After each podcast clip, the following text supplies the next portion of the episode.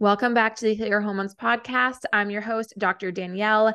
I hope you all had a wonderful weekend. On today's episode, we are diving into a topic that was requested by a listener. I'm getting more and more requests on Instagram, which is amazing. I love being able to connect with you guys and just kind of hear you know, your stories and also hear what topics would be most helpful for you. So definitely don't hesitate to send something in. If you don't see it on the podcast right away, I have a list going, I have them all saved. So I will be making my way through them over the next few months. But this topic is going to be focused on chemical pregnancies. And this may be a term that you've never heard of before, or maybe you have experienced chemical pregnancy yourself. And what a chemical pregnancy is, is when you experience a miscarriage within the first five weeks of pregnancy. So essentially, what's happening is an embryo forms. We have the egg and the sperm meet, an embryo forms and it implants. So it attaches to the uterine wall. But for whatever reason, it stops developing really early on. So oftentimes, women won't know they even had a chemical pregnancy unless they get a blood test to confirm that a pregnancy did take place. And this is why it's called a chemical pregnancy because the chemical or the HCG hormone, that pregnancy hormone, it will increase, but it will be too early to really see signs of pregnancy on an ultrasound. So even though we don't see signs of pregnancy, we do see hormone shifts that indicate a pregnancy did start to take place.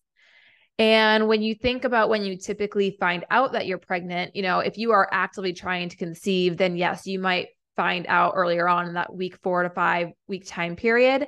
But if you're not actively trying to conceive, you may not think to be testing and you may experience a chemical pregnancy and essentially miscarry in those first five weeks of pregnancy and not even realize it. So, some signs of chemical pregnancies one is that your period comes about a week later than normal. Now, that is not like black and white. There are many reasons why your period can become delayed. You know, one of them being did you travel? Did you go on a trip? And maybe that is disrupting your cycle. Did you get sick? Did you have COVID or the flu? That can disrupt your cycle. Are you more stressed than usual? There's so many elements to it.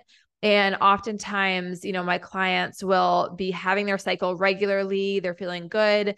And then maybe one month comes and it's not as consistent as it was before. And that can really get in their head and cause a lot of fear. And they're thinking, oh my gosh, I'm backtracking. You know, what if I lose my period again? But our cycle responds to what's happening in our life and our environment. And it can be normal and it's okay if you have those random months here and there that aren't picture perfect, that aren't your standard 28 days or 30 day cycle, whatever your kind of baseline is. But if you are trying to conceive, uh, or maybe you did have unprotected sex around ovulation and your period comes a week later, then that could potentially be a sign that a pregnancy started to take place, but then essentially was lost, um, you know, early on. Another sign of a chemical pregnancy is that you get a positive pregnancy test, but then you get your period. So that's meaning your body did start to make HCG, that pregnancy hormone, but you're but you essentially miscarried early on and therefore you started bleeding and you got your period. Another sign is that you get a positive pregnancy test followed by a negative pregnancy test a few weeks later. And that essentially means that your body started to make HCG, and then as you miscarried, the HCG started to drop, and therefore you got the negative test. And with a chemical pregnancy, you might notice that your period is heavier. You might have worse cramps than usual, and the bleeding may look a little bit different than your typical period. Now, the exact cause of chemical pregnancies is unknown. It's likely related to DNA abnormalities, potentially implantation issues. So maybe the embryo doesn't fully implant into the uterus and therefore it, it, miscarriage happens because it's not able to fully implant and grow, or potentially low progesterone. So I've talked about progesterone a ton on the podcast. It is what's known as the pregnancy hormone, and it's really the most important hormone during the first 12 weeks of pregnancy. And if progesterone drops too low, then it's going to cause the lining of our uterus to break down. It's going to cause us to get our period. And in doing so, we're going to lose that embryo. So it can be really frustrating because identifying exactly what your cause of chemical pregnancy can be difficult, especially if you're not getting testing in the moment. You know, if you experience chemical pregnancy and then maybe two, three, four weeks later, you finally get into your doctor's office. By then, you know, it's hard to say, okay, what was happening with the lining of your uterus? Was it an implantation issue? Was it low progesterone? Because now it's in the past. So I think just considering all these factors and doing what we can to set your body up so you're in the best place possible to conceive before you go right back into trying to conceive. And I think that's a, a common mistake I see women making. And, and that's not their fault. I think conventional medicine just tells them like keep trying keep trying but you know if you've had one miscarriage whether that is a miscarriage after 5 weeks whether that's a chemical pregnancy you know I think it's worth doing as much investigation as possible and kind of checking off everything that could potentially be contributing to your fertility struggles before you put yourself back in that position to potentially get pregnant again. Because not only will give you that give you the peace of mind knowing, okay, I'm going into this pregnancy different. I did things differently this time. I know my body's different but it'll also give you that peace of mind of like, okay, I've seen on paper, I've seen on my labs where things are good, where things aren't good, and I've improved those things. So I think there can be a lot of like fear and um feeling like just kind of out of control when you're just told to keep trying and you're not really given any sort of tools to make sure that the outcome of this next pregnancy is different. Now, many women with a chemical pregnancy will go on to have a healthy pregnancy. Those that have recurrent chemical pregnancies may be referred to a fertility specialist, potentially to discuss IUI or IVF. But I really strongly believe there are so many steps in between trying to get pregnant and doing something like IUI or IVF that is overlooked with conventional medicine. And I've worked with those clients before who maybe struggled to get pregnant for three to five years. Maybe they were told IVF was their only option. Maybe they went through IVF multiple times and they were able to get pregnant naturally and have a full term pregnancy when we did the more naturopathic functional approach in terms of like really looking at okay what is not optimal for fertility here and I think that, you know, to just tell a woman to just like try, try, try, and then go right into this expensive, invasive procedure that is not guaranteed to work. Um, it's just, it's not quality care. It's not empowering for the woman. Um, and it doesn't set them up for success, I don't believe. So, some things that we can think about doing to prevent a chemical pregnancy one is focusing on improving egg health. So, like I mentioned, the exact cause of chemical pregnancies is unknown, but we do suspect that DNA abnormalities within the egg or the sperm could play a role. So, focusing on improving egg health is going to be really important. One way to do this through diet is focusing on antioxidant rich foods. So, this is going to help to prevent DNA damage. And when we think of antioxidant rich foods, we want to think of brightly colored fruits and vegetables. So, like leafy greens, blueberries, raspberries, peppers, carrots, trying to get as much variety of color as possible. And I think we tend to be creatures of a habit. I know I'm guilty of it. I know that I tend to eat berries and green vegetables like broccoli, Brussels sprouts, leafy greens. Like those are my two colors, red and green. So trying to mix it up, maybe challenging yourself by, you know, buying a vegetable at the farmer's market or the grocery store that you may not normally reach for and learning how to cook with that so you get more diversity. But in general, at lunch and dinner, trying to have anywhere from three to five different colored fruits and vegetables. So if you make a salad, not just having it be a bed of greens, some dressing, and some chicken, but can you throw in some tomatoes to get some red in there, maybe some carrots to get some orange, some peppers for yellow, really trying to diversify it. And of course, there are supplements, many supplements that help with egg health. Some of them I'm just going to rattle off here. One is CoQ10. I think I've talked about that a lot on the podcast. Another is vitamin C, which I really love because vitamin C not only helps improve egg health, but it also helps support progesterone production. So it's kind of like a two birds, one stone situation. Vitamin E is also a great antioxidant. And then NAC also stands for N acetylcysteine, is really great for improving egg health. It also has many other benefits, including immune support. It helps with allergies, helps with blood sugar. So, NAC is really kind of a catch all, but not to say you have to be on all of these supplements to improve egg health. I usually say choose one or two, finding whichever one works best for your body. We also want to consider, you know, are we in a place where you have optimal hormone levels, especially when it comes to estrogen and progesterone? So I mentioned the that implantation is really important and that if an embryo isn't fully implanting into the uterine wall, then that can lead to a chemical pregnancy and essentially miscarriage before that week 5 of pregnancy. And estrogen plays a major role in the ability for an embryo to implant.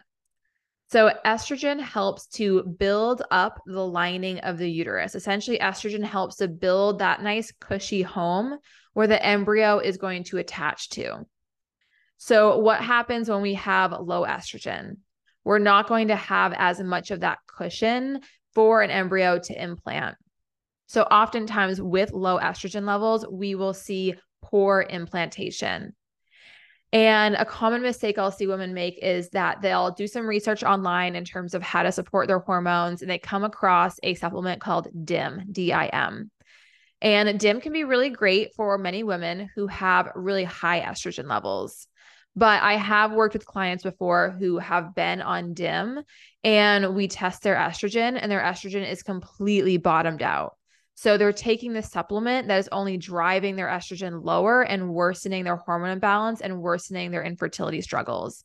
So just want to reiterate the importance of testing and not just taking random supplements because you could actually be doing more harm than good. So one way would be okay, how do we optimize estrogen levels? And maybe that's through diet, maybe that's through supplements, but really want to make sure estrogen is in a good place before going into that next pregnancy. The best way that I have been have found to test estrogen is through the Dutch test, which is that urine comprehensive hormone panel. Because if you do an estrogen test with your OBGYN, they're going to be looking at one type of estrogen, but there's actually three types in the body, and the Dutch test looks at all three. Along with estrogen, we also want to look at progesterone. So, low progesterone will cause your body to release the embryo and the endometrial lining prematurely. So, essentially, it is going to, if progesterone drops, our body is going to think that we're not pregnant. It's going to start to have a period and we're going to lose that egg and sperm. The best time to test progesterone to make sure it's at a good level is either on day 21 on average if you if you have a 28 day cycle or if you know when you ovulate, you'll want to test progesterone about six days after that. And you can test progesterone through a blood test, a urine test, a saliva test. We have more options when it comes to testing progesterone than estrogen in terms of getting an accurate reading. There are a few ways to help increase progesterone. Two supplements that I really love for improving progesterone, especially during the second half of your cycle. One is vitamin B6, and the other is evening primrose oil. So I'll typically do these with clients for three, maybe four months, and then retest their progesterone. And usually by then, the levels have come up. Now, if they haven't and they are ready to start actively trying to conceive again, I will likely direct them to their OB to discuss whether taking a progesterone prescription medication is necessary, depending on how low their levels are. And really, I want to see progesterone over 16 to 18, depending on kind of your, your fertility history. I might say closer to 18. If you've never had a miscarriage, you don't have many signs of low progesterone, I'd be happier with it around 16. Um, but we want it at least above that range. Um, anything, especially below 10, is is a, a, much higher chance of miscarrying. So we don't want you going into a pregnancy in that state. Um, because some women, you can have normal progesterone levels, but when you become pregnant, your body struggles to make it. So we already have that kind of working against us. We don't want you to go into a pregnancy with low progesterone and then be trying to play catch up. Something else to consider when it comes to chemical pregnancies is what is your thyroid status? What is your thyroid function? Thyroid function is so important for fertility. So it's important to look at all of your thyroid hormones because if our thyroid is low functioning, meaning we're not making enough thyroid hormones, then that can lead to chemical pregnancy and an earlier miscarriage as well. So, you know, what I typically don't recommend is just continuing to try and try and try to conceive without having concrete knowledge of what needs to be improved and what doesn't need to be improved, right? Like it can be really helpful to have comprehensive labs done. And that's usually the first step I take with my clients. But have those comprehensive labs done so we can say, okay, look, these three to four to five labs look great. We don't have to worry about that. We don't have to worry about your thyroid. We don't have to worry about your vitamin D levels. Like all of that is looking amazing. So you can kind of take that off of your plate mentally, um, especially if you're somebody who's done a deep dive on like every possible supplement out there. But then we can also say, like, okay, well, this specifically we do need to improve. And this is something that we can measure along the way. So we know exactly what is working for your body and what isn't. And that's where we come up with a plan on okay, what do we need to do either through dietary changes, through supplements, through lifestyle changes, maybe medications? What do we need to do in order to move the needle? And how often do we need to be retesting so that way we know, okay, this plan is working, it is moving you to your goal. And then we'll have an idea too of like, okay, our goal is to get you here. And then we we feel comfortable in terms of you getting pregnant again and this being a successful, healthy pregnancy. And oftentimes my clients will find that when they put in that work, when they are ready to try to conceive, it, it doesn't take them as long because their body is just in a better place to conceive in general. So if you're somebody who, you know, you're like, oh, I've had a chemical pregnancy, it took me 10 to 12 months to get pregnant and then it ended in that chemical pregnancy, that doesn't necessarily mean it has to take you 10 to 12 months to get pregnant again if you are doing the work to prevent a chemical pregnancy in the first place. And I hope that that makes sense. All right, that is all I have for you today. I hope that was helpful. I hope that if you have experienced a chemical pregnancy, you know that, you know, it was not your fault. There are things that we can do moving forward to help prevent the chance of that happening again. Um, but they are fairly common. Unfortunately, knowing the exact um, rate of chemical pregnancies is kind of impossible because again a lot of women have chemical pregnancies and don't even realize that they were ever pregnant to begin with all right. As always, thank you so much for listening. Please leave a review for the podcast, share with a friend or a family member if you find what I share here helpful so that more women can discover this information as well. I will see you on Friday for our Friday Chats episode. And until then, I hope you have a wonderful week.